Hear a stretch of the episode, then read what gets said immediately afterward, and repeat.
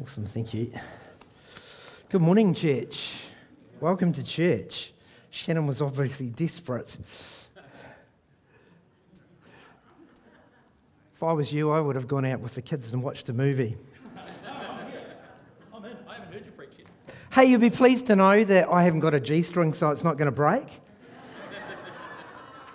and if, if you need uh, healing from those uh, memories that that created, love to pray for you later. Hey, thank you to uh, Jeremy and uh, Dave who both shared what they shared. It actually really ties in with what I'm going to share. I've entitled my message this morning, The Power of the Gospel. If you've got your Bibles, uh, if you want to uh, open up to Romans chapter 1, and we're going to read from verse 16, and may as well keep your finger there because we're going to keep going back to Romans 1. It says this Romans 1:16 it says for I am not ashamed of the gospel for it is the power of God for salvation to everyone who believes to the Jew first and also to the Greek I'll read it again. For I am not ashamed of the gospel, for it is the power of God for salvation to everyone who believes, to the Jew first, and also to the Greek. Shannon uh, said last week that he felt his message was a bit like the cat among the pigeons. And as I was thinking about what I was going to share today, it's kind of almost a little bit like that. But it actually gives me a really good excuse to tell you a cat story. there was this particular family who, um, who got a little kitten, and, and it was a day like yesterday. It was a beautiful Saturday. They were outside. Um, children were playing with the kitten outside, and in their garden, they had this very tall tree that was really spindly. But when it went way up high, the tree forked into two branches and had a really, really sharp fork. So the kids thought it would be a good idea to teach the kitten how to climb a tree. And put the kitten in the tree. The kitten climbed up the tree, and then it got stuck in this very sharp fork, and they couldn't get it down. So they thought, I know what we'll do. We'll ask our dad, who happened to be a pastor, who was very innovative and had lots of good ideas. So he came out and he assessed the situation, he looked at it, he completed a health and safety report, and he came up with a plan and he thought, I know what I'll do. I'll tie a, a rope around the top of the tree, I'll hook it onto my car, and I'll pull the tree so that it bends over so it's low enough so I can climb the ladder and get the kitten out.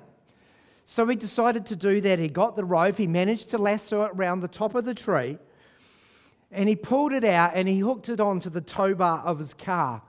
And as he sat in his car, he inched forward slowly, slowly, slowly.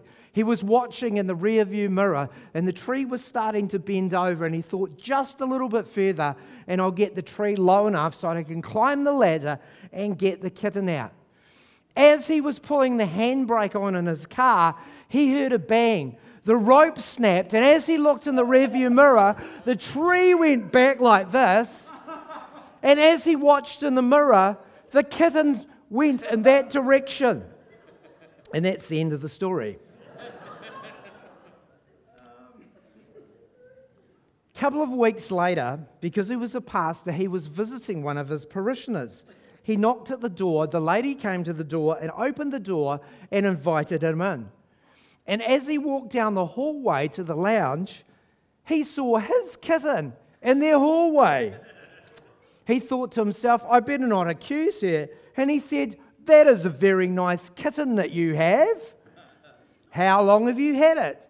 And she said, Pastor, you wouldn't believe it if I told you. Two weeks ago, on Saturday, I was out in the garden. And little Johnny came to me and he said, Mummy, Mummy, please, can we have a kitten? And the mother said, No, Johnny, we've discussed this many times before. We are not having a cat. But Johnny didn't hear any of that and said, Mummy, please, please, can we have a kitten?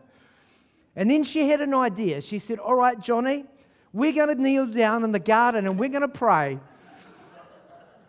and we're going to ask Jesus for a kitten. And if Jesus gives you a kitten, you can have it. and, Pastor, you wouldn't believe what happened next. Actually, that story's got nothing to do with what I was going to talk about this morning.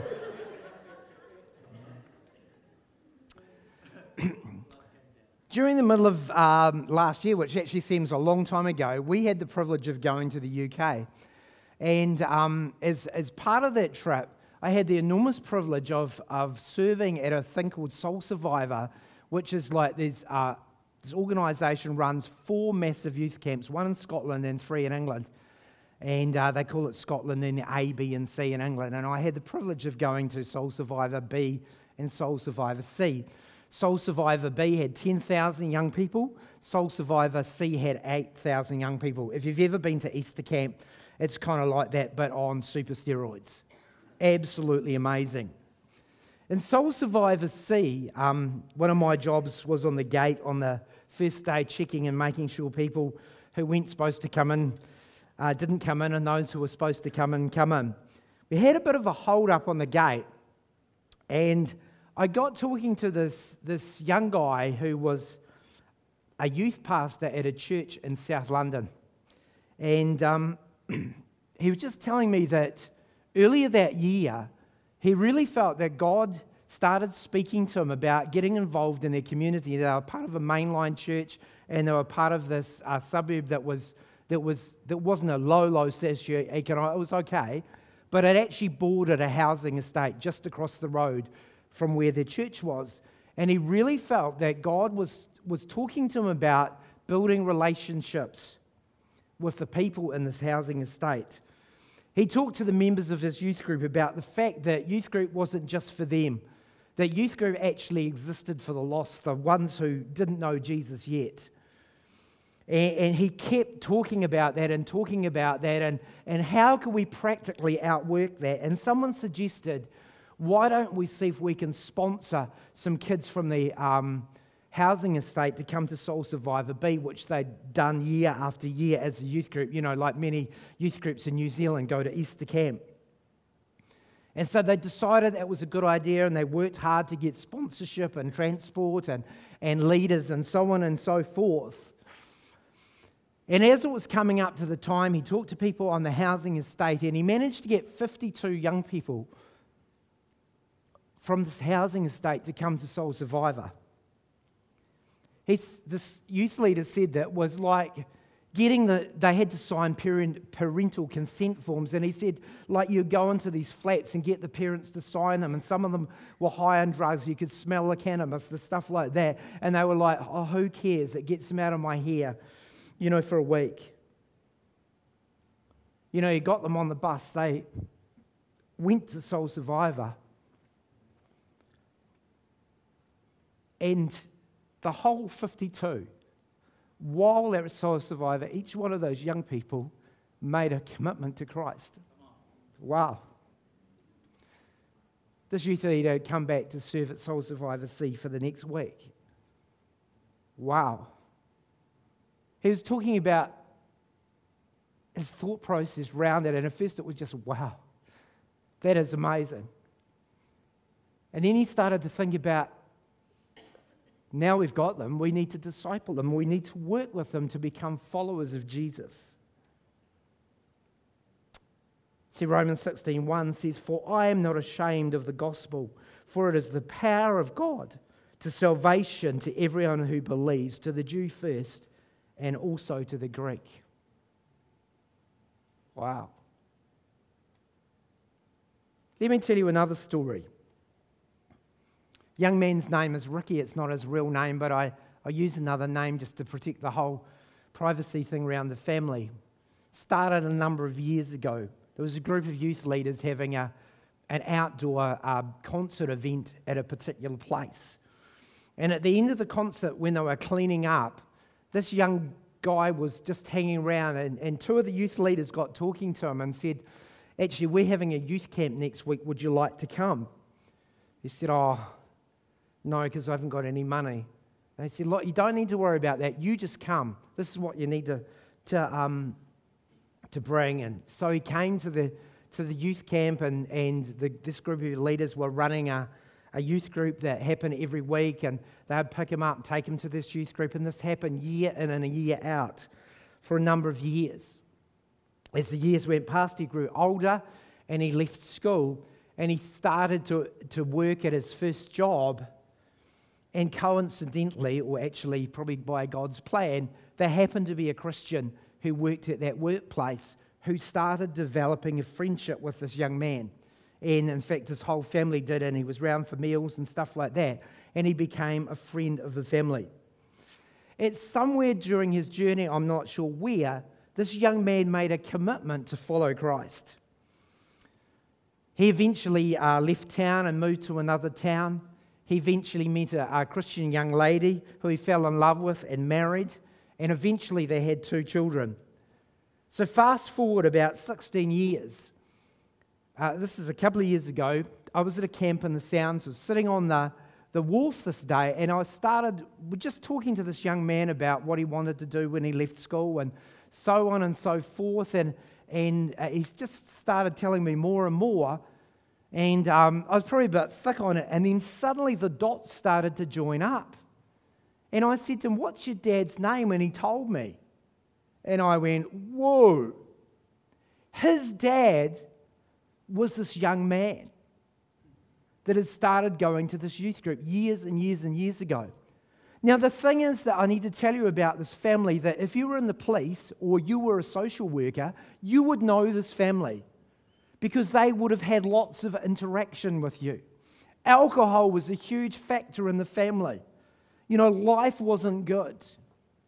And here I am in the wharf and the sounds, sitting talking to this young man because of his father's decision to follow Christ, had totally changed his destiny. I mean, he could have been a, a third or a fourth generation. You know, a young person who had no hope, who had no future, whose only thing was to go on the dole, to get a benefit, to drink alcohol, to use drugs, to have no hope in life. But suddenly, because of a decision that his father made, the whole destiny of this family changed. That's the power of the gospel says, For I am not ashamed of the gospel, for it is the power of God to salvation to everyone who believes, to the Jew first, and also to the Greek. See, the thing is, in that picture, that story, you know, we often think about someone coming to Christ and that's great, and, and Scripture tells us that heaven celebrates that. But the thing that we probably don't think of, it actually changes the future generations. It breaks off the old. It breaks off alcohol. It breaks off drugs. It breaks off all the stuff. They get a fresh, brand new start. They can change their destiny. Why? Because of Jesus. So that's the gospel. See, the one commonality in both stories, the second two, not the cat one, is the power of the gospel to change lives. So, what is the gospel? The gospel means good news. When Christians talk about the gospel, they simply mean telling the good news about Jesus. You see, the gospel is the most basic foundational message of the New Testament, yet often it is the most misunderstood. The whole book of Romans was written to explain the gospel so everyone could understand it. Paul, the writer, made it so simple that you almost have to have somebody to help you to misunderstand it. And unfortunately, as the church, not this church, but the church in general, we've had lots of help with that. See, Paul starts off with this statement in Romans 1:16, "For I am not ashamed of the gospel, for it is the power of God to salvation to everyone that believes, to the Jew first and also the Greek." This is a radical statement. This word gospel in the, uh, sorry, in the original Greek is a word that was seldom used at the time it was written. Nobody talked about it this way because the word literally meant nearly too good to be true news. It referred to news that was so awesome that nothing really justified using it nothing was nearly too good to be true.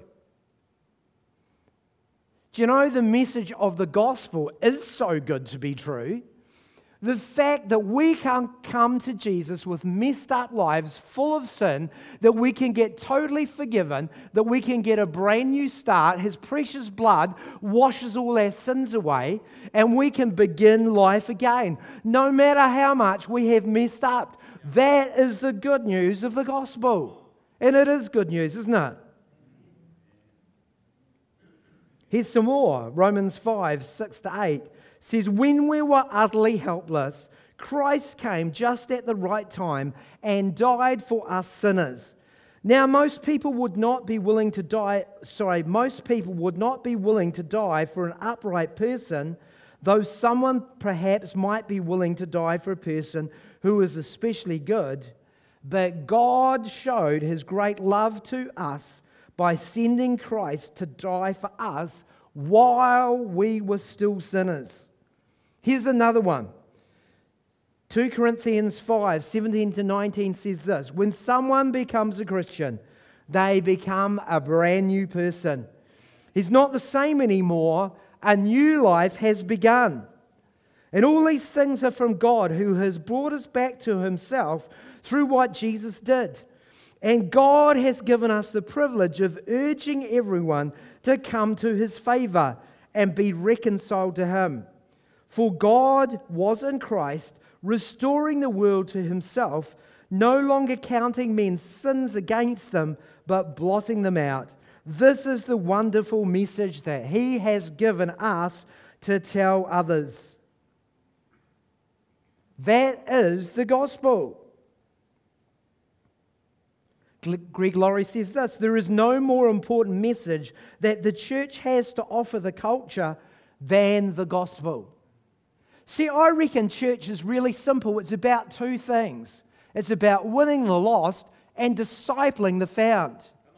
There's a whole lot more things you can get involved in, but that's the basics. That's what we need to be doing. Here's the gospel another way Isaiah 61. See, the whole of Scripture is focusing in on one thing, is focusing on, on Jesus, the fact that He came, He died for us, He rose again so we could be free from sin and have new life. Back in Isaiah 61, the Spirit of the Lord is upon me because the Lord has anointed me to bring good news to the suffering and afflicted. He has sent me to comfort the brokenhearted to announce liberty to the captives, to open the doors, sorry, open the eyes of the blind. He has sent me to tell those who mourn that the time of God's favor has come, the day of wrath to his enemies.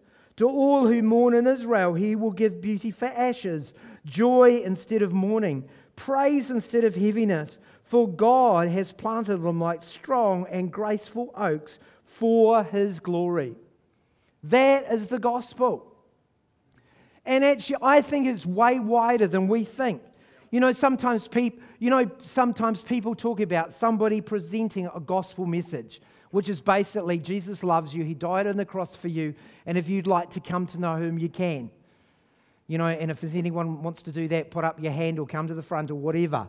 That is a gospel message. That is true. But it is way wider than that. It's the whole thing. It's the whole thing. Used to be an organization around years ago called Full Gospel Businessmen, and, and they focused on the power of the Holy Spirit and stuff like that, and that's all true. But actually, I reckon it is way wider than that. It, see, back in the day, you know, when the Welsh revival happened it, the, and the offshoots of that, it caused people um, to do something about slavery and abolish slavery. It's the whole thing. It's the whole thing. So let's head back to Romans 1. Romans 1 1. Paul, a bondservant of Jesus Christ. He was a bondservant. Now, servants would get purchased probably at a slave market. Sometimes it'd be quite handy to have servants or slaves, wouldn't it? to do stuff you. No, let's not go there because the gospel's against it, isn't it? but they would pay the money and they would get this slave or get their servant, and it would last for a period of time and at the end of the period of time, they were free to go. But actually, a bondservant is somebody who actually, I quite like it here. The master t- treats me well. In the Old Testament, they'll get an awl or like a sharp screwdriver and get the doorpost and poke it, through, it sounds painful, against the doorpost of their house, and they would become a bondservant. They were there for life. Paul says this a bondservant of Jesus Christ. See, servants could go when their time was over, a bondservant chose to stay. Paul chose to stay and serve Jesus. And it says this Paul called and uh, as an apostle, set apart for the gospel of God. Set apart for the gospel of God. See, Paul wasn't just some sort of Sunday Christian who turned up every week on Sunday. It says here, set apart for the gospel. He devoted his whole life to this thing, the gospel, the good news of Jesus Christ. See, lots of young people are looking for a cause to give their life to. Do you know the best cause that you could ever give your life to is the gospel? Shannon talked last week about the pearl of great price. The man sold everything to get it. I wonder if the pearl is the gospel. You know, didn't Paul say owning nothing yet owning everything? Matthew 10 39 says this For those who try to gain their own life will lose it, but those who lose their life for my sake will find it. Who thinks life sucks sometimes and you go all sorts of trials and problems? Anyone feel like that? Okay, one or two people. Let me read you the, let me read you this. This is encouraging. 2 Corinthians 11 24 says this I've worked much harder, been jailed more often, beaten up more times than I can count, at death's door time after time. I've been flogged five times, with the Jews 39 lashes, beaten by the Roman rods three times, pummeled with rocks once. I've been shipwrecked three times, immersed in the open sea for a night and day in hard tra- it's hard traveling year in and year out. I've had to ford rivers, fend off robbers, struggle with friends, struggle with foes. I've been at risk in the city, risk in the country, endangered by desert sun and sea storms, and betrayed by those I thought were my brothers. I've known drudgery and hard labor, and many a long and lonely night without sleep, many a missed meal, blasted by the cold, naked to the weather Excuse me. And that's not half of it. When you throw in the daily pressures and the anxieties of all the churches, when someone gets, when someone gets the end of his rope, I feel the desperation in my bones. Excuse me. When someone is duped into sin, an angry fire burns in my gut. Why? Because Paul was totally committed to sharing the gospel with as many people as possible. If we're really honest, if it was you or me, and probably me, just maybe just one of those things, I'd be thinking, uh, mm, maybe not. Maybe God's not calling me to this particular thing. But Paul kept going because he had an end in sight. Thank you, sir.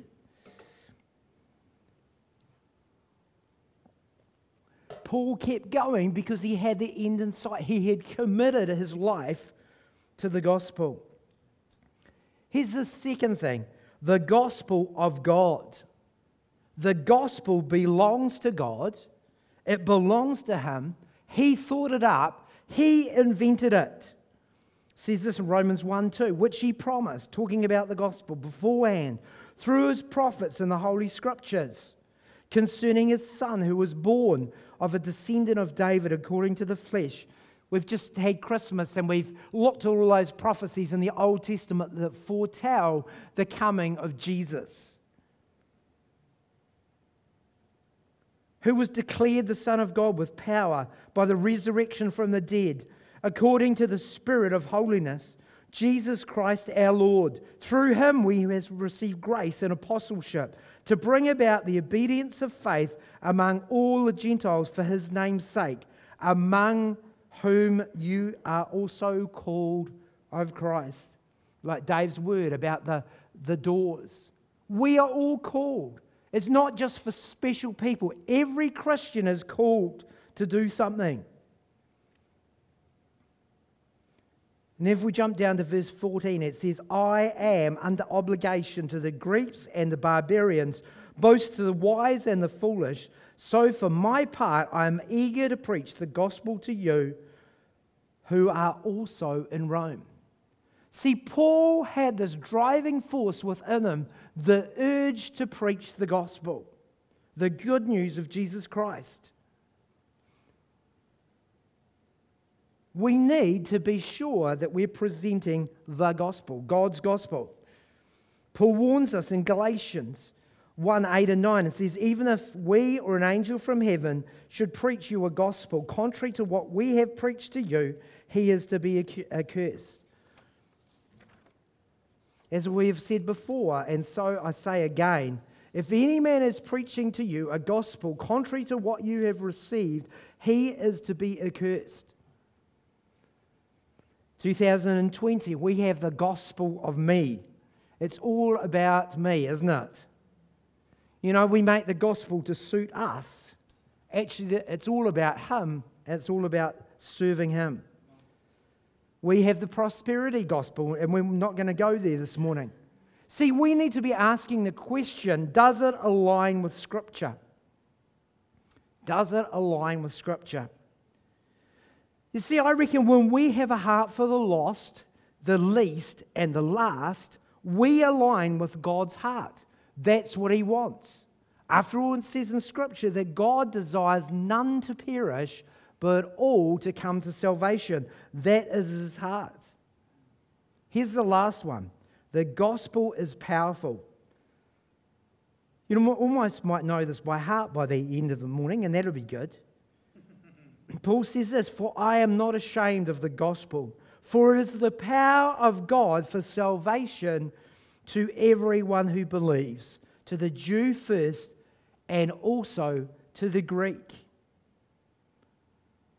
It's interesting, one day I was, I was having a conversation with somebody I work with about a mutual friend that we both know.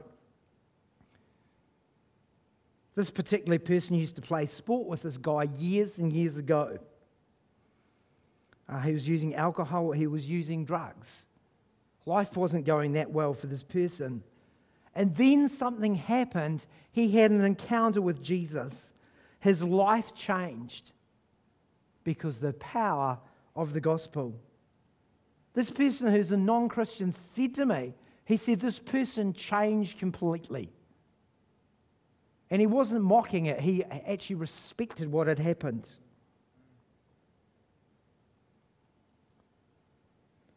You see, we all know Christian organisations, and I won't name any, but they started out as, as Christian organisations, maybe as part of churches. You know, and they get involved in all sorts of social actions, and often these organisations, the thing they're involved in is not a bad thing. They do really good stuff. But here's the problem they miss one thing They've gone away from the thing that has the power to change people's lives. What is it? The power of the gospel. I mean, social action is great, it's good to do things. But if we miss the one thing, we actually miss the, the one thing that can actually affect permanent change the gospel, the good news of Jesus Christ, who's the only person who's able to change people's lives. See, it's, it's, it's like this you know, the person who's maybe caught in uh, unemployment, or maybe they've got a, just a basic job and stuff like that, you know, and Thursday's party night because tomorrow's Friday, it's the last day of the week, and Friday's party party night and Saturday's party night, and Sunday's party all day and then are a bit hungover and they can't go to work. And they turn up on Tuesday and they choose Tuesday, Wednesday, Thursday, and then they can't go Friday, you know, because they're a bit hungover or whatever.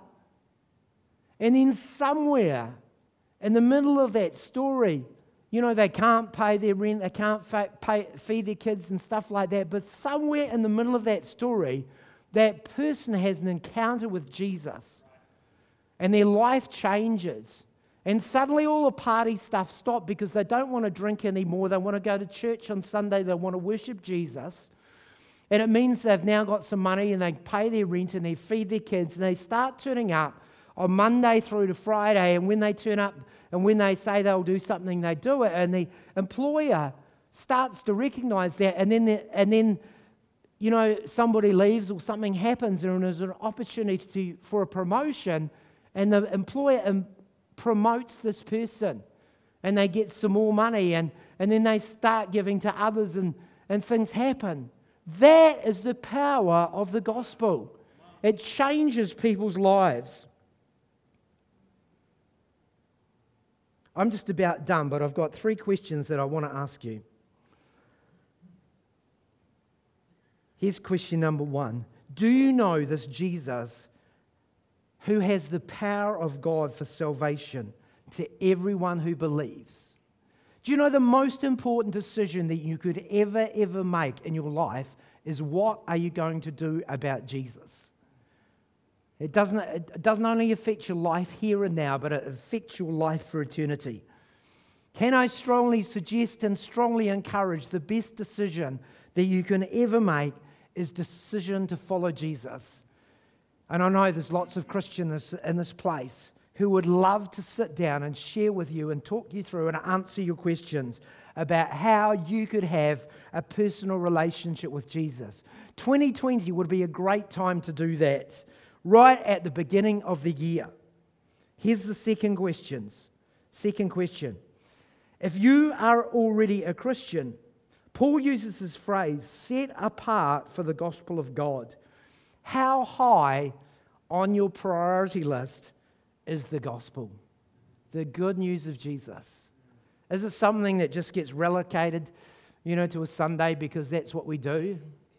Or is it something that you're constantly thinking about? How could I talk to this person? Here's the last question. Says this Romans 1:16 you should know that by heart by now for I'm not ashamed of the gospel for it is the power of God for salvation to everyone who believes to the Jew first and also the Greek. The last thing that I thought I should do I want to encourage those who maybe are praying for someone to get saved. You prayed for a while. Don't give up. It says here that the gospel is the power of God for salvation for everyone who believes. Often we don't see what's happening behind the, the circumstances. You know, somebody, you've had it happen, somebody turns up to a connect group or church or whatever, and you think, you think, in, I mean, uh, you probably don't, but I do. Think, what the, you know, why would they be here? But actually, when you talk to them, God started a journey. Started a journey. Let's pray. Father, this morning, we thank you for the gospel, the good news of Jesus Christ. Lord, thank you that, that somebody heard the call to bring it to our nation. Lord, thank you that we have heard it over and over again. Lord, thank you that, that we have come to know you. We have come to know your forgiveness. We've come to know your freedom. We've come to know your liberation. And Lord, we thank you for that. But Lord, I pray that we won't be people who are just content to know it for ourselves, that, Lord, you would ignite a passion in our heart. Lord, for some the first time, and for others who've had it burning before, you'd reignite it, a passion to see the lost won for you. Lord, to see people who don't know you come to know you. Lord, and then go on the journey with them as they discover what it is to become a disciple of Jesus Christ.